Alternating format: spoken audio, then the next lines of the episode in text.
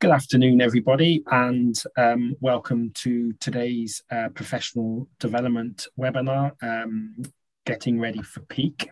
We will be looking at what uh, retailers and e-commerce businesses can do to get uh, ready for what is uh, possibly going to be a rather unique peak season this year, uh, given the current circumstances. Uh, today's event is being hosted by the Fashion Network and um, Today's partner and sponsor are Shoptimised, who are product feed optimization specialists, who you will hear from shortly.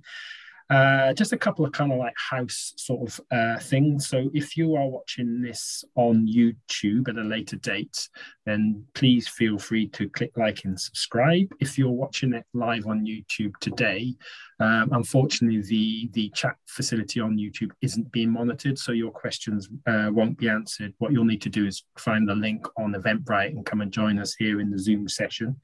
Uh, if you are here in the Zoom session and um, you would like to uh, leave a comment or a question, then we do encourage these sessions to be as interactive as possible. So please keep comments and questions coming.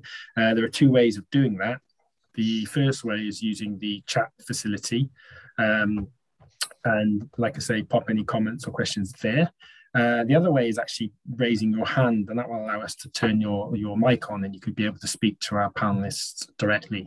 So that's entirely up to you what you feel most comfortable with. What I would say though, if you've got really, really, really, really long and convoluted questions, please just put, put your hand up and let me turn your mic on because it's a lot easier than uh, trying to get me or one of the panelists to read out um, loads and loads of text. So there you go. So that's how you can interact with uh, the panelists today.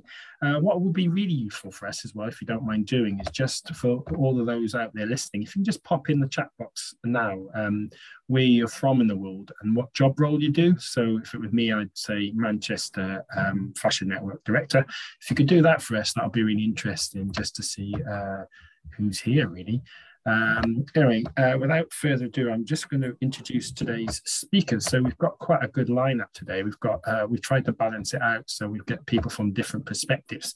So we have uh, John Cave, who is director of Shoptimised, um, and John uh, is from a marketing background. You'll hear from John shortly because he's going to just uh, give us a quick introduction about what Shoptimised do.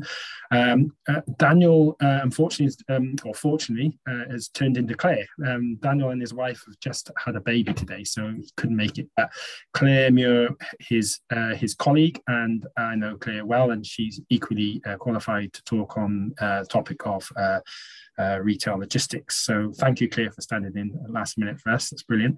Uh, Claire does have a background in fashion as well as fashion logistics. So, so um, and she's uh, a heap of knowledge. Of, uh, we've done a few sessions for us in the past. And then we have Fiona Brown from co-founder of 10th Floor. Um, Fiona has a buying background. Um, Fiona was uh, recently at uh, Public Desire um, and then now set at 10th Floor. Um, she'll be sort of speaking uh, on the topic from a sort of trading and buying background. And then we have uh, Hilary. So Hilary uh, has also got a marketing background, a marketing e-commerce background from Chandott Marketing uh, was recently consulting for Forever Unique, um, and I'm sure she'll probably talk a little bit about that. So we've got two people from a marketing background, stroke e-commerce, one from a logistic background, one from a buying and trading background. So we're hoping to be able to cover off this topic from all angles. Um, now, John, I'm just going to hand over to you. Um, uh, again, thank you very much for supporting this webinar. Just tell us a little bit about what Shoptimised do, if you can, so the audience know. Yeah, Shoptimised, we're, we're a product feed optimization platform. So we offer software or, or, SaaS software that helps you optimize your product feed and syndicate your products out to Google Shopping, uh, affiliate networks, Bing, Facebook, Instagram, Pinterest. So kind of our, our expertise is very much in marketing of products as a specialism. And I'd say probably 85% of what we do is very much, very much centered on Google Shopping. Thank you very much. Um, I'm just looking through the chat box. If I don't know if you guys want to do, and as, as usual, we've got people from all over the world. Um, Manchester, UK. We've got someone from Mississippi, where my uh, some of my ancestors hail from. So welcome there from Mississippi. Um, um, Algeria, um, London. So we've got quite a, a quite a, a, quite array of different sort of like job roles as well. So Um, hopefully, we'll have a good session. But like I say, guys out there listening, please feel free to keep your questions and comments coming. So we want this to be as informative and useful for you. Um, before we go into the first question, I'm just going to uh, publish the first poll. So uh, the first poll is well, we'd like to know what you're most worried about with respect to this peak coming up. So I don't know if you guys on the panel can vote. I don't know if you can see that, but to the audience, if you could just uh, let us know uh, what your key or your biggest worries are at the moment with regards to this um, season's uh, peak. And it's sort of neck and neck at the moment. Oh, no, you've got, oh, oh it's sort of fluctuating a little bit. Uh, I'll give it a few more minutes just to allow people to just answer the questions and then I'll publish the poll. Uh, so it's looking like it is stock levels. Have a look. It's interesting. Um, so, and there will be some comments in chat as well. So have a quick look in chat what people are moaning about. Uh, gone blank. Here we go. Okay, guys. So anyway, um, I'm just going to uh, kick off. Um, well, John, while you've still got the mic, then just let us know. Um, can you just sort of outline what the key dates then uh, that retailers should be focusing around for sort of this quarter's peak, if you like? Yeah, well, I guess there's there's there's a way I would look at it, and then there's probably a way Fiona would look at it, and Claire would look at it. But kind of from from the, the the strategic part and the planning part really should have should start now if it hasn't already started. Christmas gift buying will pretty much start to climb from September. We'll have our Black Friday and cyber sales peak. I think what will be interesting this year is to see how early or late those sales start. So it usually does work like dominoes. Once one person goes, then everybody else follows. And then that period between when we go back to full price after Black Friday before the Boxing Day sales kick in. But for us, kind of planning has already started and strategies have already started. But I guess from a from a buying point of view, Fiona, when does this when do all these start for you? Um, well, obviously, your key date in terms of like landing your stock, like your seasonal party stock from a fashion perspective, would be kind of middle October. Um, with the excessive shipping times from China at the moment, and bearing in mind, like, I don't know, 60, 70% of what we're talking about comes from China, um, you really have to have your orders placed by June. So everybody would have everything down at this point. And yeah, for a lot of people, stuff would be starting to to leave now. So ex Xing China at the moment. So it's really just making sure that like from a buying perspective that every all your boxes are ticked and you've got all your production samples and yeah that um that everything is ticked and yeah getting ready to leave really so when we're talking about peak then uh, john or hilary actually are we, are we just talking about christmas and, and and black friday or is there more to it than that hilary way more in my view. Um, obviously, Black Friday gets well. Uh, you say it gets bigger. It's it's waxed and waned a bit, but last year's was was crazy big. Um, so you've got Black Friday and Cyber Monday, and that's obviously back end of November. Um, you've also increasingly got things like Singles Day, which I was really surprised about has, has made the jump. And um, the Hut Group did quite a bit on Singles Day, uh, which I think is a Japanese event that has hopped over here. And you've also got Halloween as well to think about. When I think about fashion apparel as well, you've got you've got Halloween you need to think about, which is bizarrely a day when people increasingly adults want a particular outfit or a particular look. Um, and then obviously you've got all of the stuff around party wear and seasonal apparel that that really kicks in. I mean, I, I was out uh, yesterday and everybody now has got coats in. Um, so you know you're starting that you're starting that autumn winter slide now, and you know, people like to buy their party wear. By October, people have got plans of where they're going. So that's really starting to kick in by that point. Just doing a quick Google on Singles Day. It's, it's, it's I think it's from a Chinese thing, but yeah. Sorry. Just as a quick case you get any rants in the chat box or later on. Apologies if I've got that wrong. I, I, I'm sorry. That's not a problem. Um, is obviously because we've got a global audience. Is there anything other? Than, obviously, we've mentioned single days. Is there anything else within that period that we should be mindful of, um, or was we pretty much covered most of that off? I think for me, those are the key dates for me. Sorry. No, Sorry, yeah, yeah, I was, I was just I was going to agree with Hilary. I think Singles Day is probably the biggest of a thing, and that, that big jump that that we've seen kind of move across, and loads of people took great advantage of it last year. I was actually just going to ask Hilary a question of, do you last year we obviously we didn't have the party wear, do you, do you think people are going to double down on that this year now that we hope and hopefully we'll still be allowed to have our Christmas parties and enjoy the season a lot more? It's so, so I think they'll double down on it if they can. It's you know there'll be questions around availability and there'll be questions around getting the product in. Um, but as we were talking about in the pre the preamble, you know, never has there been a greater it seems fascination for color and sparkle and you know the traditional colors for autumn winter where your palette is typically uh, you know there's a lot of black is always around for party wear i reckon there'll be far less black for party wear this year and far more of the real brights um, and i do think retailers will double down on that because i think people are absolutely sick to the back teeth of loungewear.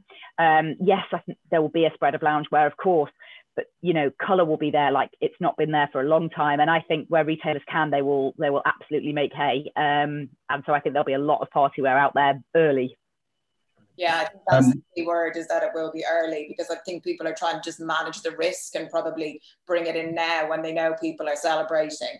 Um, because the whole thing about placing so much upfront is hedging your bets as a buyer and knowing, you know, you got to, you got, it would be amazing to place all of this based on the way things are selling at the moment. But you know, nobody knows if there's going to be another lockdown late autumn. So it's it's tough when you're a buyer having to manage those decisions. It's, um, it's really tough as a marketer managing the discount and managing how you managing the customer journey because it's so hard to present a, a dress in September as a 150 pound dress and then being forced to represent that same dress as a 50 pound dress um, very quickly afterwards because that discount cycle is so fast. Yeah, of course. Um, someone's also mentioned chat that Diwali is obviously a, an opportunity as well. Because um, I, I, guess when you're online, you know, your audience can be wide and vast. Um, but before I, I, want to bring Claire in in a minute, but, and I want to talk about sort of some of the challenges that Peak uh, normally throws up. But before I do that, Fiona, tell us about the heels. you just educated me earlier. On, oh, in terms of like, yeah, we were just saying um, in the conversation before we went live, because I'm a footwear, well, I was, I have my own label now, but prior to that, I was a footwear buyer and just how high heels obviously switched off through the pandemic, but now um, that lockdown has been lifted, people are just going wild for shoes and heels, and the higher the better.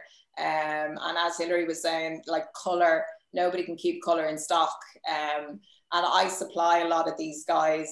Um, I have a footwear supply business as well. And this is the feedback that I'm getting is people just want more and more like heels, heels, heels. It's just like it's gone the complete opposite. Um, so it's it's great to see um, because I think everybody is just fed up in terms of like that we've all been inside wearing jogwear and slippers for so long that it, it feels like a natural progression.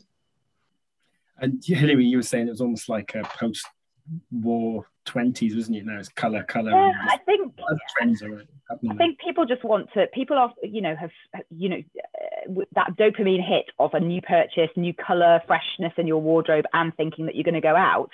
And i think people are have had a really difficult year and a half. And for certain parts of society, they've not gone on holiday, they haven't spent hugely because they've been locked down.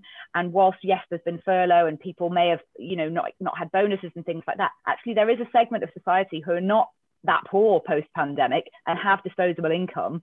And of course, the likes of Klarna and um, all of those different payment mechanisms are all over the place now, so you can offset your your immediate payments. And I think people just want to get out. They want color, they want vibrancy, they want to feel like the, the, the past two years are behind them and they can, you know, party, as Prince said, like it's 1999, which, you know, is a year I remember. I am that old. And this is something particularly very unique to this year, isn't it? And, and the whole post pandemic uh, scenario, really.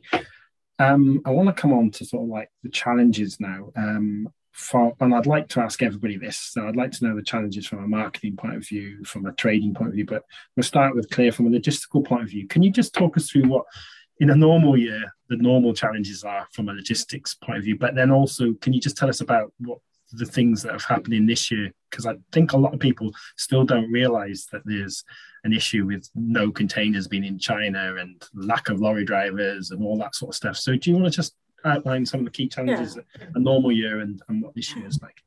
So for, for logistics in, in the UK and the and USA, maybe to a lesser extent Europe, Black Friday is kind of peak. Um, really, it's where it really starts. Um, so we have a kind of a cascade of challenges which start um, really about you know, making sure you've got the freight capacity, then making sure that you've got your outbound carriage capacity really by the end of October, because since Black Friday started in about 2014, um, the British carriers in particular started to be really, because they fell over that year, they, they're really cautious about not letting, not allowing you to go to, to put more volume on their vehicles than you said you were going to. So your forecast had to be accurate down to a daily level. Uh, and then you've got challenges with getting the people in that are trained to, to pick and pack product and to, to deliver product. Um, and then you've got challenges around making sure you've got all the right consumables. So there's really a cascade of deadlines depending on what the lead times are, starting from in a normal year, probably starting, as Fiona mentioned, about now when you're starting to put your goods on the water. Um, and, and that's always, you know, we would always sort of have a post-peak review in about February and we start planning for the next year, um, you know, making sure that we're managing different processes to focus on getting that customer experience, whether it's getting product to, uh, to stores or, or to consumers. Um, and yeah, it's always been interesting. And, and, last year, of course, was the first year of COVID, which threw up an awful lot of strange behavior. So forecasting, which is you know always a, a dark art anyway, became impossible. And we, we ended up going into lockdown too, so everything went online again. Um, so that that really sort of threw up a different pattern. So previously, um, the, the peak year would kind of be yeah, build up a little bit, then there'd be a dip while everyone waited for the discounts, and then a massive spike around Black Friday, and then it would calm down over the, the weeks towards Christmas. But last year, the, the marketing actually started earlier, and I think people started shopping differently. Um, and obviously, people had to shop more online. So the, the, the, there was a big spike, of course, Black Friday, but it was the, the Black Friday volume was actually lower last year than it was the year before, um, certainly for, for our clients. But the overall volume, if we look at the whole of November and December, especially for e-commerce, the overall volume was actually significantly higher. I'm expecting that to happen again this year, um, that the, the marketing will start even earlier. Um, obviously last year we had Amazon Prime Day um, delayed until, um, until October, I think it was. So people started buying at discount level a little bit earlier. But the, the, the, particular challenges this year around the supply chain are yeah, you mentioned that for sea freight, the containers are in the wrong places. So, because of the way that COVID panned out over the last 12 months, all the shipping containers, or you know, a, a, lot of shipping containers, are in the wrong place. They're in Europe and the USA, whereas the product which needs to be shipped is in the Far East, and the boats which the product needs to be shipped on are largely in the Far East. But you can't ship the product on the boats without the containers. So, there's been a huge very painful disruption in, in sea freight at the moment, which has included a massive price hike. We're talking like a five times higher prices for a sea container because availability has just crashed. Um, so supply and demand has pushed the prices up. Uh, but we're also still seeing continued disruption in air freight because there are fewer flights going, uh, which means that air freight is difficult to get hold of. So the price is still higher there. There's still COVID surcharges. Uh, and that's both for inbound goods, but also if you're shipping outbound goods internationally, if your customers are across border, then um, that's tricky. And of course, for, for the EU, we've got the whole problem with a shortage of drivers or European drivers being finding it difficult to get here to the UK. So from a from a freight point of view, we're getting hit in every possible way except for train freight, which right. not an awful lot of our stuff goes on train freight. Okay, and John was asking in the pre-session, he was asking whether um, we're going to see gaps on the shelves this Christmas. Yeah. I, I think so. I think we're already seeing that some brands and retailers aren't getting the product they want. So so people are their stocks are, they're, get, they're getting stock outs or they're getting the wrong kind of stock. Um, so that's going to have an impact on sales. Um, it, we talked about you know, some you know, some supply chains are so complicated that you might be able to get one a bottle in the components for say a, beauty cream, but you can't get another component, which means that the, you know, the pump action spray, for example, which means that beauty products are going to be really impacted. Um, and I think also some some products are just not going to be able to justify paying five times more for their logistics. So they're just not going to ship at all. So yeah, so we, we are definitely going to see an impact on the type of goods that are selling, an impact on sales, and stock outs because of the, the, the problems in the supply chain. John, what about you from a marketing point, point of view? What sort of challenges are you are you facing at the moment, and what do you normally face when it comes to peak? And how are you preparing for this particular peak? Yeah, I think uh, our, our challenges are pretty taken away. You know, everything Claire's just discussed there. Our challenges are the same every year. It, comes down to to planning, and I think one of the things that a lot of clients that, that we work with, there's not an awful lot of planning on their part. They're just waiting for that their first competitor to go into discount, and then everybody just kind of follows in behind. Otherwise, that their sales will drop while everybody else does. I think that the fashion and apparel sector eh, with discounting is something that it's been used so much over the years that there is almost kind of an awareness of when to wait that certain products will go into discount. People wait to get that email marketing or see the sales kick in before they'll actually shop. And there's a lot there's, there's not a lot of retail retailer loyalty left. They're just waiting for those yeah waiting for the sales to come in. And people can go into discounts too quickly. Or one of the things we always see that one of the biggest mistakes we always see is is that blanket discount where they'll discount everything and put everything into a sale. And then when we come out of that discounting period and you can start selling at full price again for a few weeks in the run up to Christmas, that they've sold through too much of their top selling products, too much of their core products, and it affects the margin and revenue they can make after the Black Friday discount period and it has a bigger impact on them doing that than the money that they were able to collect during Black Friday. So kind of we spend a lot of time trying to get people to, to kind of hold steady, you know, hold their nerve, don't go into discount or, or plan it to a sense where they can be very strategic about it and understand what they can discount and what to give away. That tends to be our biggest challenge is going too hard too soon.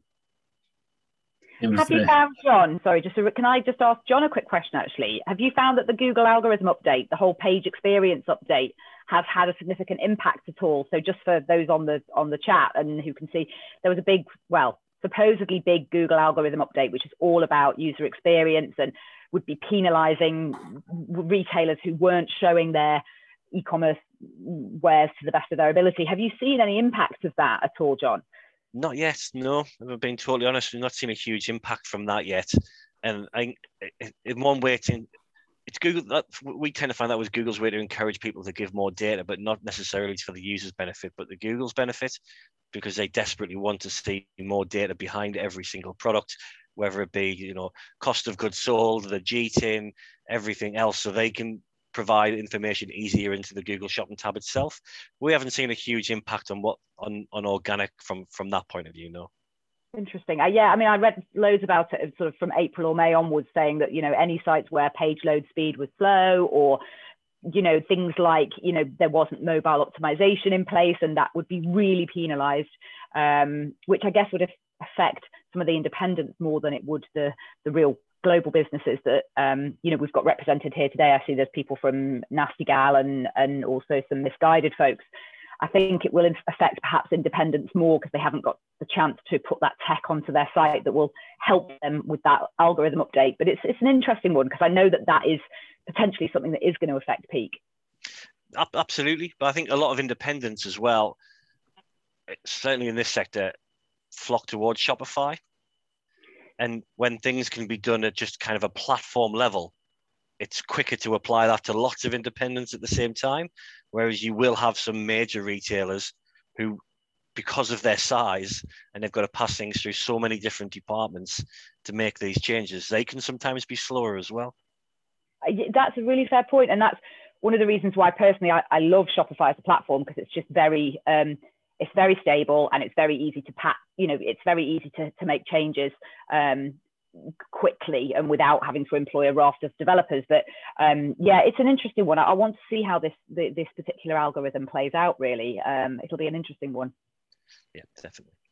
No, no, I want to bring you in then. Um, from what sort of challenges from a buying and trading point of view, then what sort of challenges uh, do you face uh, around peak normally, and and and in particular this this this year as well? Um, I think one of the biggest challenges at the moment is trying to capitalize on trends and forecasting trends because normally traditionally, if you land a best selling style and it's a new trend at this time of year, you have enough time to repeat and get back into it for peak trading.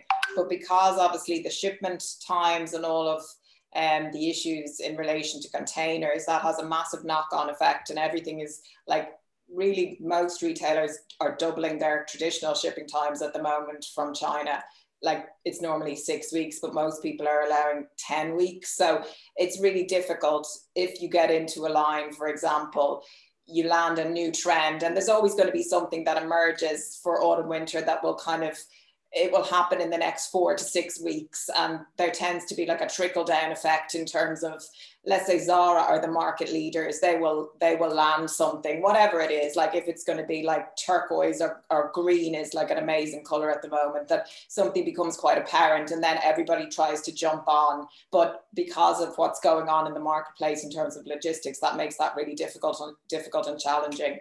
Um, I think, in addition to that, obviously, with the lockdowns and whether there is going to be another lockdown, makes it very difficult to buy and plan for traditional party wear. And as I was saying, like high heels, they're amazing at the moment, but it's just kind of hedging your bets as to whether that will continue because we, we could be back in the same situation again if, if there is any kind of another lockdown.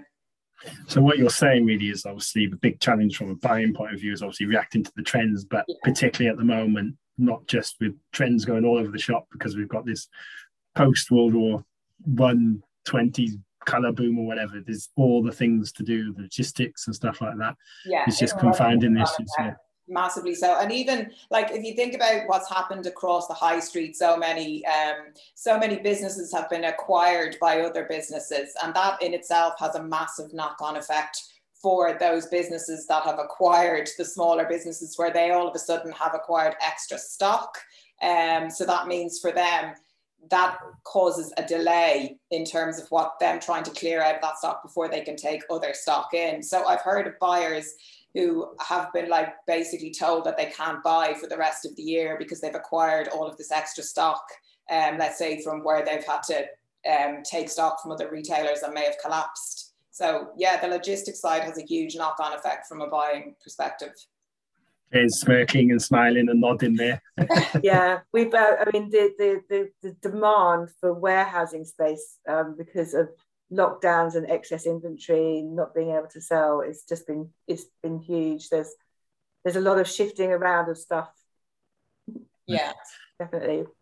Um, and in the pre-chat, we were talking about this. We were talking about how you view other teams within the whole ecom setup and you know i can see hilary smirking a little bit there.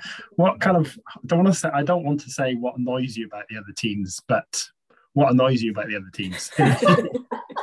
Um, you know from from a marketing ecom point of view what annoys you about sort of like logistics and the buying teams or whatever? Can you can you sort of just give us some insight on that? Oh, it's so it's such a tough one and it you know I think almost when you're working a big retailer or a small retailer with where you've got these separate teams, you're almost set up to not compete but have difficult relationships because you know as a marketeer you're driven your kpi are demand generation and you know profit generation and bringing people to the website you know clicks sessions conversions etc but of course that has a knock-on effect into the buying teams into the logistics teams. And and so you've got a budget you've got to hit. You, your buyers have already bought the product so you've you've darn well got to get rid of the product. Um, you've got to move it through the business. You've got to make sure that you optimize the, the amount you can achieve for it so you don't want to hit the discount button too soon. But then you're looking over at logistics and thinking hold on a minute i've just done an event. I've got people, you know, desperate to buy this stuff. I know it's in the warehouse, but for whatever reason, it isn't showing up on the system and that's frustrating from a tech point of view. Um, and I think it's as, as you rightly said, Claire. These we need to be better friends. Both, I think sometimes marketing and buying get pitted against each other, but equally the commercial teams versus the logistics teams get very pitted against each other. And actually, it's a really important thing to walk walk in each other's shoes a bit. It's a really, it's you know, it's tough time. Claire, do you want to sort of come back on that a bit? Or? Yeah, absolutely i think especially for yeah for me marketing and operations need to be best friends because obviously every every conversion somebody has to to physically do so if uh, if, if we yeah, if we have access to the marketing calendars and we're working together you know, what kind of uplift do you think this will have, and you know, and when is this going to go live? And if we don't have the, you don't obviously you have to be a bit responsive you don't know what your competitors are going to do, what the market's going to do. So you have to build that in. But the more you can work together, the better the overall um, end user experience and therefore retention is going to be. Um, so then the, the, more able that operations are to keep up with what's happening. Um, so that I mean, ultimately, that that means that the marketing money is spent well if, if the customer has a good experience and they come back again.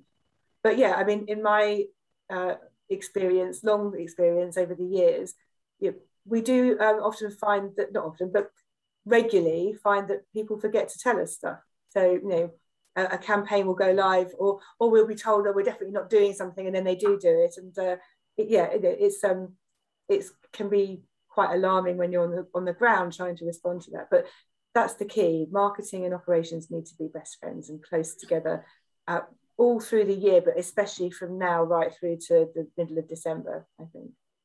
Yeah, from sorry, I, go on, Hilary. I, and I do feel feel awful when you know marketeers uh, we see a, a, competitor do something and we have to react, or yeah. we you know th- those those are really tough times. And then then you talk to your colleagues in logistics and and, and operations and say, you know, I'm really sorry, but we kind of our hand has been forced. Everybody else has gone. We need to go.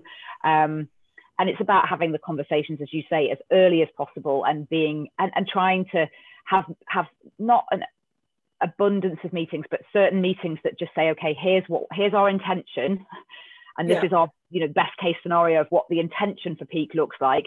But actually we all know that this is probably within a, a 20 or 30 percent tolerance of what's actually going to happen. Yeah. And there's nothing that can't be that can't be fixed with best endeavors you know, you know even if you're finding that you're going to worst case scenario 50% off sale and next day delivery that you weren't expecting god you know heaven forfend. Um, but you you can still manage and you can still do something even at that late stage to to get the customer experience and the customer expectation and manage that and get a plan to recover um, as long as you're communicating and being friends. Absolutely. And I think also key comms to your customers as well. If you have to yeah, turn on exactly. promotion to your customers and you're turning it on, you're turning it literally on a dime and you're going, as you say, forfend, heaven forfend, 50% off free Dell, you know, um, hammering away at your margin inform customers that that you know these products are not available on next day delivery. Um, you can have your free delivery but it's actually going to yeah. be the three to four day window and you suspend free we do this a lot actually when we go peak and we do a hit, hit promotion is just to suspend. Even if only for 12 hours post promotion launch suspend next day delivery um, because it can really help. It, it stops people um, hitting that next day delivery button which then has such a huge knock on effect absolutely. That's exactly the, the method to do. Um, Fiona, um, would you like a rant at all, or anyone else while, while you know while you've got some airtime? Or, um, I was, yeah, I think the challenge from a buying perspective is probably it's more between teams in terms of like who gets prioritized, and I guess a lot of it comes down to the planning because when it comes to the early stages, when you're planning your budgets for the next year, you know every every buyer wants to say yeah i can do you know i can do 20% better than last year. But i guess if i don't know the homewares team or the christmas jumper buyers you know deciding to bring in 200000 christmas jumpers that's obviously going to have a knock-on effect um, for other teams that they can't bring in the volume of product that they would like to. But yeah i think it's more internal between between different teams probably when it comes to the buying side and John, uh, is anything? Um, yeah, I'll, I'll just blame. I blame logistics. No, I'm only joking. uh, Everyone does. I, the, the, guys have already already answered it. It comes down to communication.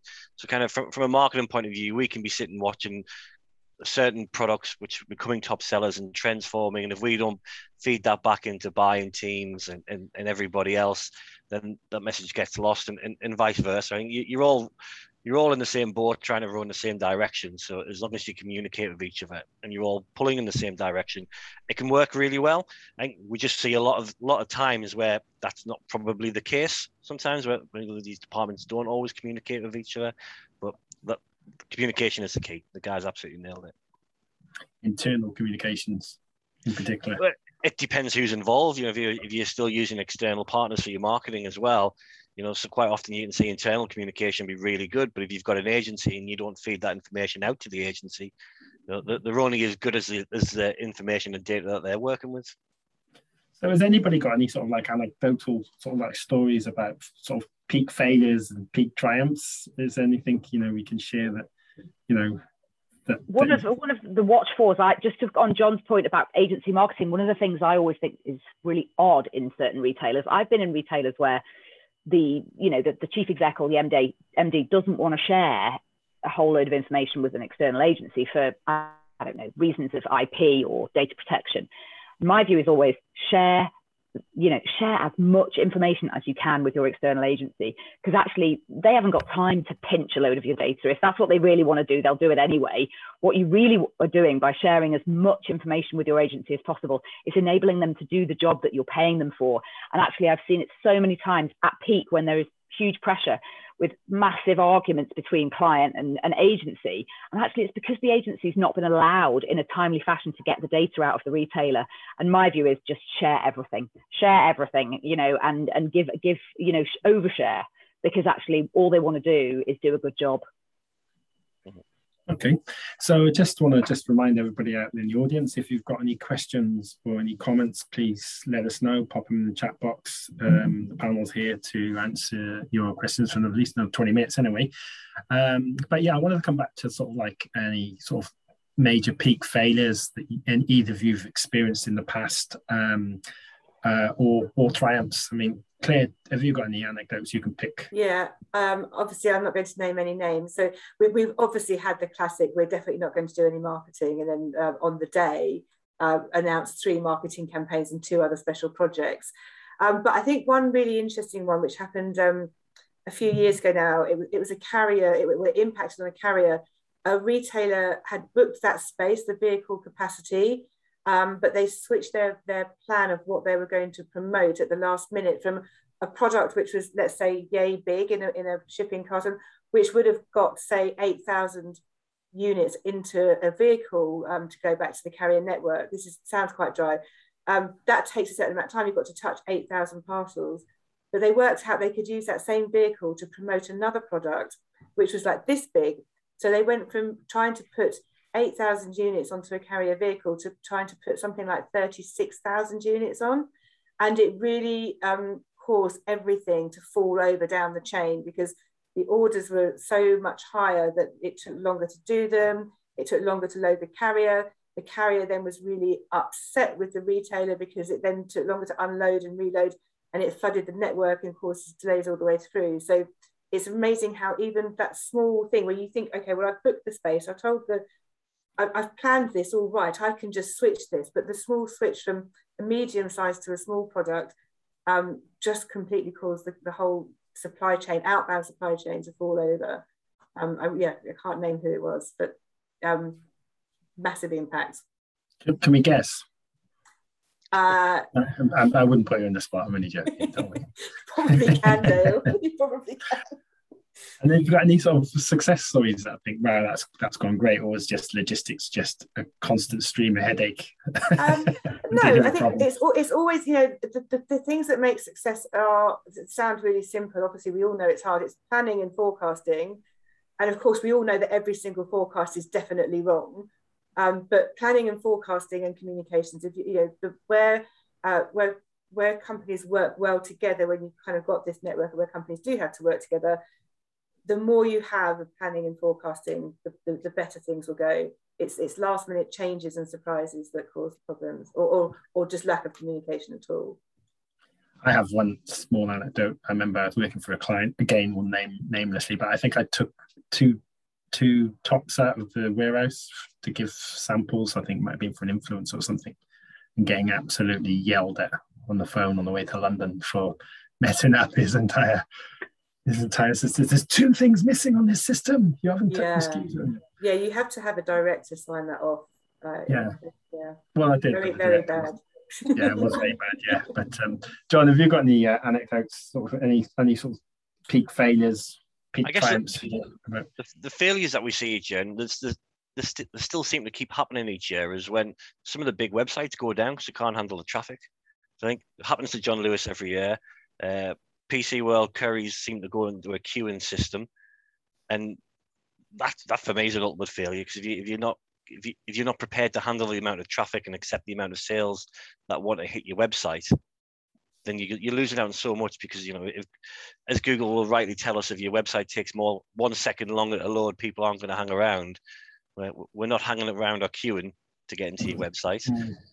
so i always see that as a bit of a failure There's, we see loads of successes but I, I think again the successes come down to the people who plan it properly put the time in get their strategy right know what they're doing follow through and, and, and stick to it so that issue you're talking about there really is is what, what marketing not speaking to e-com and IT really, and the IT guy is not speaking to the servers, and is, is, is, is that just an internal communications thing then? Do you think, or I, probably, but at this point, I would I would assume common sense might kick in at some point. They, they, they would know that this was going to happen at this time of the year, but it, it probably does come down to communications, and it, it could also come down to failures as well. I mean, we've seen you've seen cloud networks and, and other server and hosting providers going down. It, mm. it wasn't that long ago, well, maybe a couple of months ago, we felt like the whole internet went down because one one uh, one service failed and everybody's website seemed to go offline.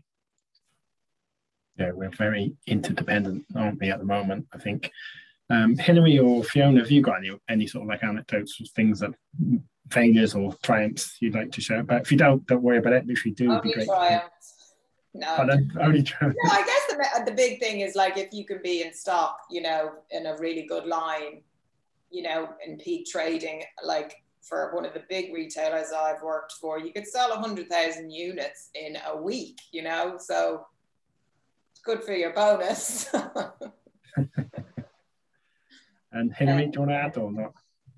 I had a great experience when I was, um, this is not well, this was just outside of the apparel industry, but yet the experience is fashion related. Just when I was at Getting Personal, where I was, I did a project as interim marketing director there. They're a, they're a gift retailer, but it was the first year, about 10 years ago, when Christmas jumpers became a thing.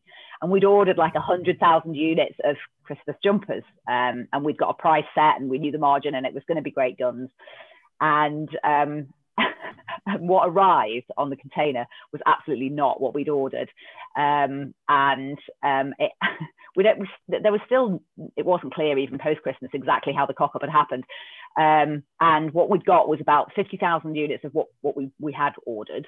Um, so that was fine. And we were able to sell some of it, but about 50,000 units of um, some um, sweaters with profanity on them. Obviously, we, we it, this. I, I just, the, the, the, profanity did relate to festive profanity, but um, and I'm not going to say what it was, but anyway, um, we weren't able to sell those sweaters. I've heard a few of those stories actually. Some I've, I will not mention names, but I've heard of some uh, highly offensive uh, graphics being accidentally printed onto t-shirts and stuff like that. Yeah, that's that's um, I think that's one for the PR team eventually, isn't it? I think ultimately. But um, I just wanted to go around Joel just and think obviously with regards to this year, then this this year's quarter, obviously we've spoke about lots of lots, you know, from a trends point of view, things you know it's been quite abnormal from a logistics point of view it's been quite abnormal what if if you're all in charge of all your respective businesses then what are you what would your tips be to the audience now to get prepared if you can i'm going to come to Claire on that so what would you ideally like to see some of your clients have in place um, this year's you know um, so i mean i i'm speaking purely from the back end so not necessarily yeah, what's right absolutely. the whole yeah, yeah. Uh, infrastructure but for us starting marketing campaigns early and, and smoothing them out. So you uh, making sure that the end user would know, the customer would know that this I, we're going to be doing this for two weeks or something like that. Just to kind of, yeah, and I think most people do now. They mostly start their marketing campaigns, let, let's say a week or, or five days before Black Friday, just to smooth it out and also to get in ahead of other people. Um, so starting things early um, and yeah, planning and making sure that you, you've got a forecast in so that you can basically the, the whole supply chain can work out what capacity it needs to manage the business uh, in, in is it early work. early is now or, or should we even be doing uh, we have asked all of our clients for their forecast already we don't mm-hmm. expect mm-hmm. all of them to reply um, right. but in terms of when i'm talking about marketing early I, i'm thinking about you know yeah communicating to to to the market um, from the beginning of November and certainly going to any promotions um, before the, the 27th, so on the 20th or the 22nd.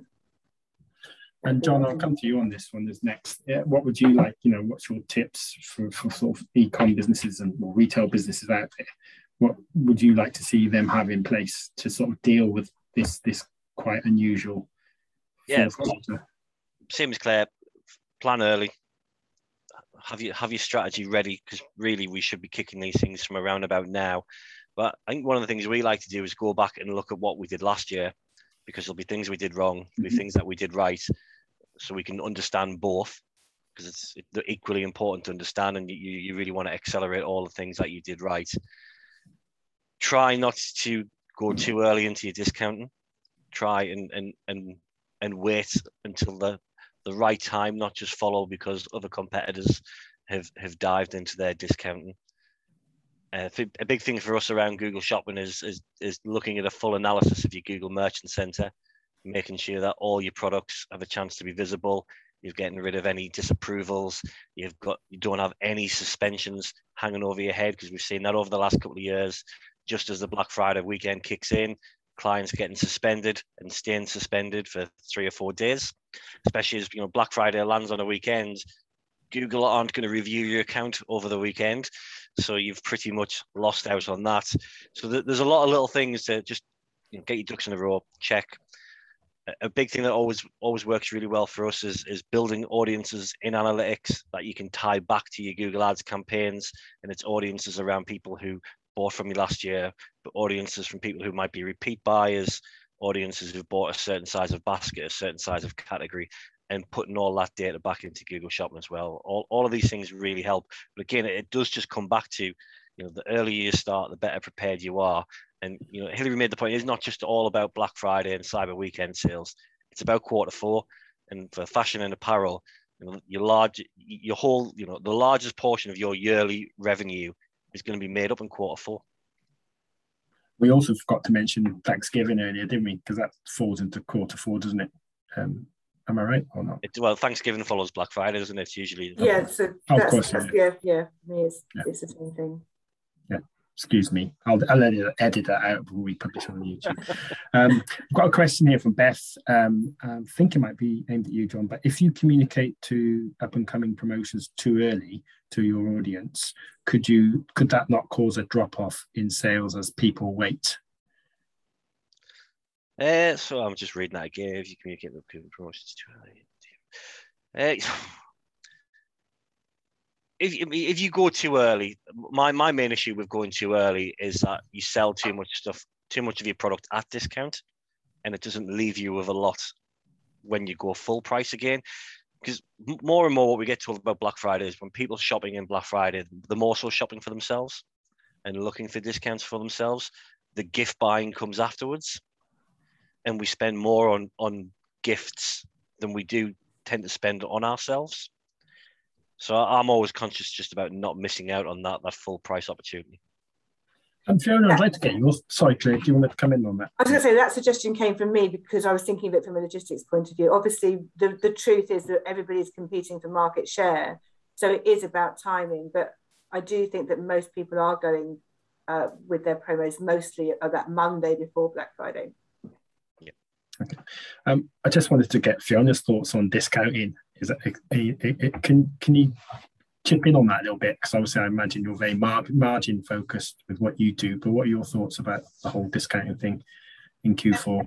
I, I mean, I think from a buyer's perspective, it's always kind of crushing when you've got best selling lines, you know, and then all of a sudden there's a blanket discount applied, and it's kind of like you're giving away your best sellers when you know when you don't need to because you could sell them at full price, but it's it's the difficult the difficulty from a marketing perspective is obviously how do you pull those out and separate them? So it kind of just needs to be blanketed. Um, that's the biggest frustration i'd say from a buyer's perspective. Okay. um, another question as well i want to ask you. Um, how many of you actually work to critical paths? And how many sort of e-commerce businesses have you worked with that actually has like a, a shared critical path with all the key dates and anybody? across different teams? Yeah yeah yeah yeah um, well, I mean, I, I, presume every business works to a critical path. I mean, obviously, a buying critical path is probably different to. Um, we would use the critical path that we would use would be solely just for our teams. We wouldn't share them with um, different functions across the business. Hilary, have you ever worked in that where there's a shared sort of like calendar or quick path that, that everybody gets to see? I've tried before now to um, to do a whole business wide one, but it's unless it's a really small business, it's you just can't. And I know that's Nirvana, but I've never I've never been able to work like that. We tried at Shop Direct to have like a business wide critical path. That's the Very Group, and it never worked. But in marketing, we always work to a critical path because dates are so important. You know, if you're trying to lock down influencers for a campaign, if you don't know the critical path you're working to, you'll never get that sorted ahead of peak, for example. So that's so early these days now because they all want to tie up their income. So all those things, you've got to have your critical path. Yeah, okay. completely agree. So I think one of the dates we haven't mentioned is the last postal date as well. Very true. Of how, how critical it is to get that right. Yeah. and tell your customers tell your customers what it is as well and make yeah. it really clear that is when we're stopping because that can create havoc if you don't yeah, and, and I think because there's no such thing as one last posting date, of course, especially when you're shipping internationally. So you've got again, you've got a cascade of them. So you're, you're the, the, last week before Christmas, uh, right up to the day before Christmas Eve, would be your next day domestics. Um, but yeah, we that that should be issued to to the retailers now, so yeah, the carriers are starting to communicate that kind of information now, um, and so you, the retailers can communicate it to their customers from probably November onwards. Okay, uh, well, we're well into our last quarter now. Um, we've got just under 10 minutes to go. So if you've got any other questions out there, guys, please um, let us know. Um, also, immediately after this, uh, there's a link in the chat box. You're more than welcome to join us for a little bit of a post networking session. Um, I think all our speakers will be there for clear. Um, and we'll be there for that 15, 20 minutes if you just want to join us in a little breakout room and have a little bit of an informal chat, if you like, um, in the normal circumstances. Or if we were running a real live event, we'd probably say, meet you at the bar, we'll have some canapés and stuff like that. But um, I just sort of, uh, and if there's no other questions, I just wanted to just get a bit of a sort of a future, bit of a futurology session now for about five, 10 minutes about where you see sort of like peak season peak season going in the next few years to come and whether this whole covid pandemic thing has has, has changed things for the better or for the worse. Um, hilary i think i might come to you on that first if that's okay. I think so obviously pandemic christmas 2020 december last year was a bit weird and i think families wanted to really feel that sense of connection with at least in themselves and they therefore battened down the hatches early. And just feels you know things like scented candles went bonkers from september last year because everybody wanted that kind of feeling of being at home and comfy. I wonder whether that, that will happen this year. I think people definitely want to celebrate but it's obviously going to be going much more about um, it's going to be focused much more on going out rather than staying in which I think is interesting from an apparel context. Um, and also if you're in the business of scented candles, because I don't think those sort of things will sell as well. I think post, I think so. I think going out will be huge this year, but I do think going into 2022, I wonder because I think actually some chickens may start to come home to roost at that point. And I think although there will be some people who aren't indebted, there will be plenty of people who are hugely indebted and are starting to have to pay off big um, pandemic related bills. You know, we already know that the country is going to have to pay off big pandemic related bills, and old Rishi, um, Rishi Sunak's having to look at that. But I wonder that 2022 is going to be perhaps a bit more of a Spartan Christmas than 2021. I, I, I would hypothesize. John? Sorry, did you say John? Yeah. Sorry. Uh, yeah, I, again, I, I, agree with Hilary. I think uh, they we are gonna we're gonna get to enjoy Christmas out this year. I, I am not a betting man, but I don't think we'll end up in another lockdown. Not the way the government want to go. But I think what will be interesting this year is we will see a lot more e-commerce, well, sorry, commerce flow back to retail. And we still expect e-commerce to grow a little bit this year, but not as much as what it grew last year. But I think ultimately we're not going to go back to what we were. I think there's been a lot of habits formed in the sense that people are happy to shop online, especially in, in the, the older demographics, which was the biggest growth demographics we saw over the last year. So I don't think there'll be a huge rush to go back to retail. I think e-commerce will continue to flourish, but we're definitely not going to see that huge amount of growth that we saw last year. It'll be a lot smaller growth, but we will still see year-on-year growth. And how do you see things panning out, Claire? Um, yeah, I think the next. same. Obviously, um, the last year and this year are probably not years to um, to use the historical data um, in the future um, because they've been so crazy and unpredictable. But I, I, I, wonder whether that will continue in a way that the unpredictability will continue um, while we, if we stabilise.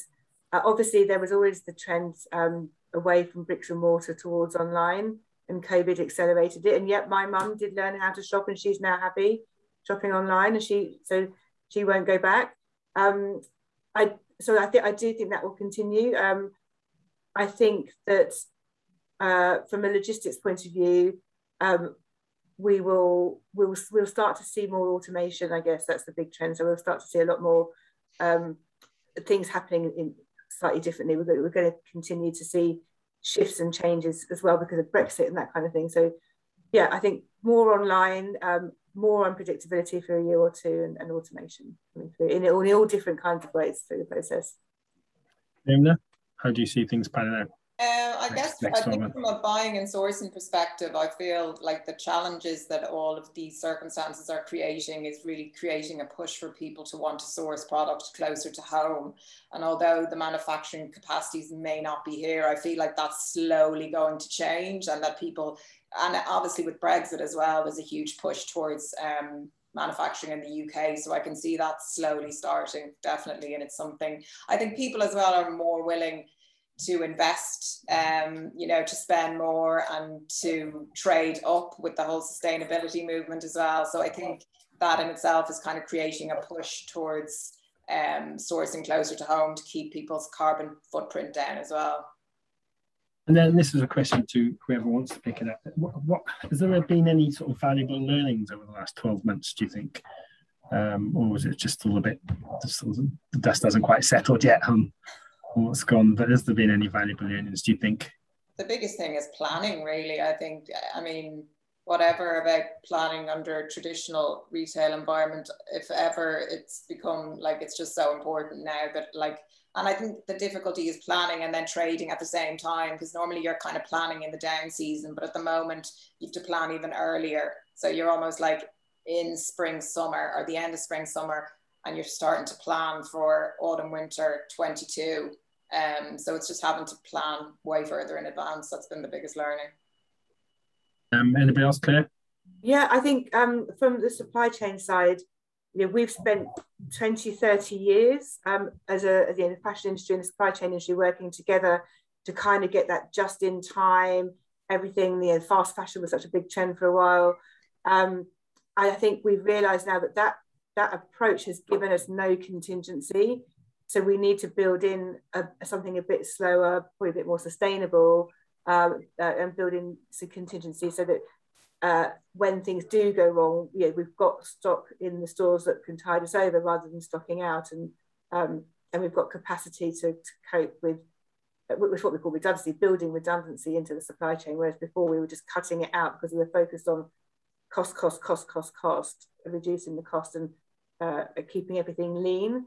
We've we've seen what what that ha- what, what happens when you're lean and you have an emergency. You, you, you end up having to cut to the bone. So I think we'll, we'll have a different approach, um, perhaps a more cautious approach to, to supply chain.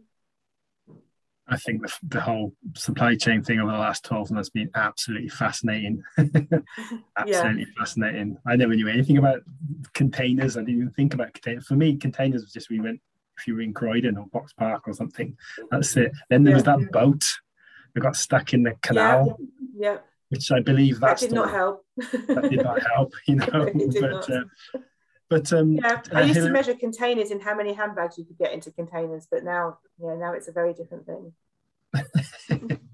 um, Hilary, is any learnings from your point of view over the last 12 months? Or? Just on on containers and handbags, I think probably I have got containers worth of handbags um, just just to myself actually. I was just reflecting upon that and thinking i wonder if i could fill a container with my own handbags. And i reckon i probably could. Um, but that's a, an aside. I think one of my big learnings um, is about around influencers and you know given the pandemic they thought they were going to lose their trade and that people weren't going to buy. And then suddenly the influencer realized actually i'm people are at home. They're on their social way way more than they ever were. And so influencers space has been somewhat transformed and you know their prices are going up all the time and and you know hmm. two three years ago people were predicting the end of you know influencer based marketing well, I'm not seeing it. And they're all bringing out their own ranges now because they can see that, well, why on earth would I use a retailer to sell my range and compromise margin when I can do it myself? And, and I think that's fascinating in terms of an economic disruption. And I, and I think that actually that trend will continue the influencer sort of model of bringing out their own ranges. I think that will only continue and grow. And, and also some of the influencers actually becoming retailers themselves. Well, yeah, you look at you know you look at them, what, and I don't, I totally get it. Why why on earth would you, as an influencer, compromise your margin and only make I don't know forty percent on commission or some kind of deal when actually you could make seventy percent if you did it yourself? Mm-hmm. Um, and and I'm seeing loads of influencers going into that that model now, and the ticket price of most influencers has doubled since um, the start of the pandemic when things did shift downwards, and now the clock is very the, the pendulum has swung back right the other way. Um, and some of the bigger influencers, you know, that are talking amazing prices to do to do campaigns with them, um, and I just think that's a really fascinating direct to consumer model. Well, watch this space. You might see a webinar about all of that, that influencer retailing. John, well, um, you have the last. Sorry, I'm just conscious of time here, Hilary, because we're at three. So, uh, John, is there any learnings you'd like to share with You've had no, a lot of you probably just you could probably do a webinar just on all the things that we have learned. I mean, I think we've learned, you know, how, how fragile things can be, how much things can change, uh, how quickly things can shift, certainly towards e-commerce. But yeah, I think once the dust settles a little bit, we'll be able to kind of summarize that a lot better. But yeah, I think we, we, we had no idea how fragile some of the supply chain would be how challenging these periods would be, how amazing some companies have managed to do during this pandemic and really play to it, play to its strengths, and how some companies have been utterly decimated by it. So, well, thank you very much um, to all the panelists, uh, John, uh, Dan, not Dan, Claire, um, Fiona, and Hilary. I'd be delighted if you can join us. If you just click on that link in the chat box, we'll have a little bit of a debrief. And if any of the audience wants to join us, be great if you can join us in there for a cup of tea and a quick chit chat, 15, 20 minutes.